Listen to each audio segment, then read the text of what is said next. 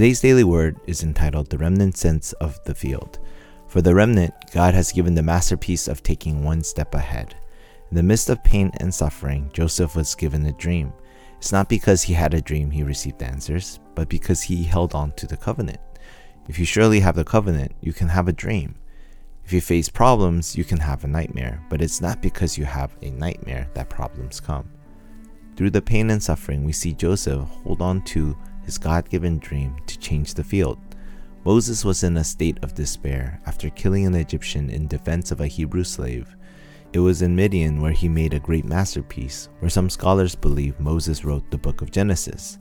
Samuel grew up in a time where the word of God was scarce. It was there Samuel laid next to the Ark of the Covenant when the priest Eli's eyes were both spiritually and physically dim. When away from the covenant, the priest Eli's eyes were both spiritually and physically dim. As Samuel grew up in the covenant, none of his words fell to the ground. David was a shepherd boy who had become king with the covenant, in a time where there was no answers against the enemy, the Philistines. Elisha was called in a time of crisis and asked to receive a double portion of the Holy Spirit to do what was tasked to him. Daniel grew up in a time of captivity but he and his three friends resolved in their hearts not to eat of the idolatrous food, but held on to the covenant of God. Paul was one selected for the age, though he started as a persecutor of Christians. In Christ became a great evangelist, raising many churches. We too are given this blessing, but it all begins in prayer. So do this in prayer. When it comes to the remnant, God has prepared the journey of the CVDIP, or Covenant Vision dream, image, and practice. This builds up our covenant journey. There are three things we must hold on to. First is the CVDIP of going ahead. The seven remnants went on their covenant journeys by holding to and enjoying the covenant of God.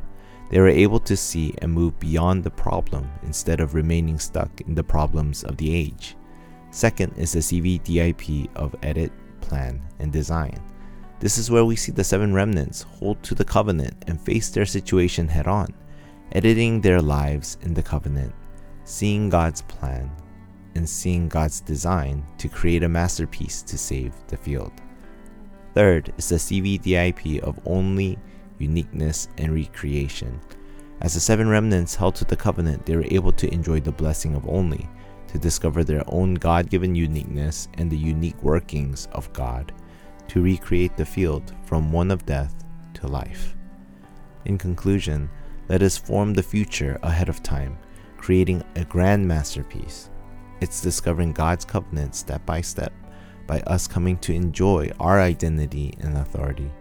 As we start today, let us hold on to the covenant and go on our CVDIP journey to save the field.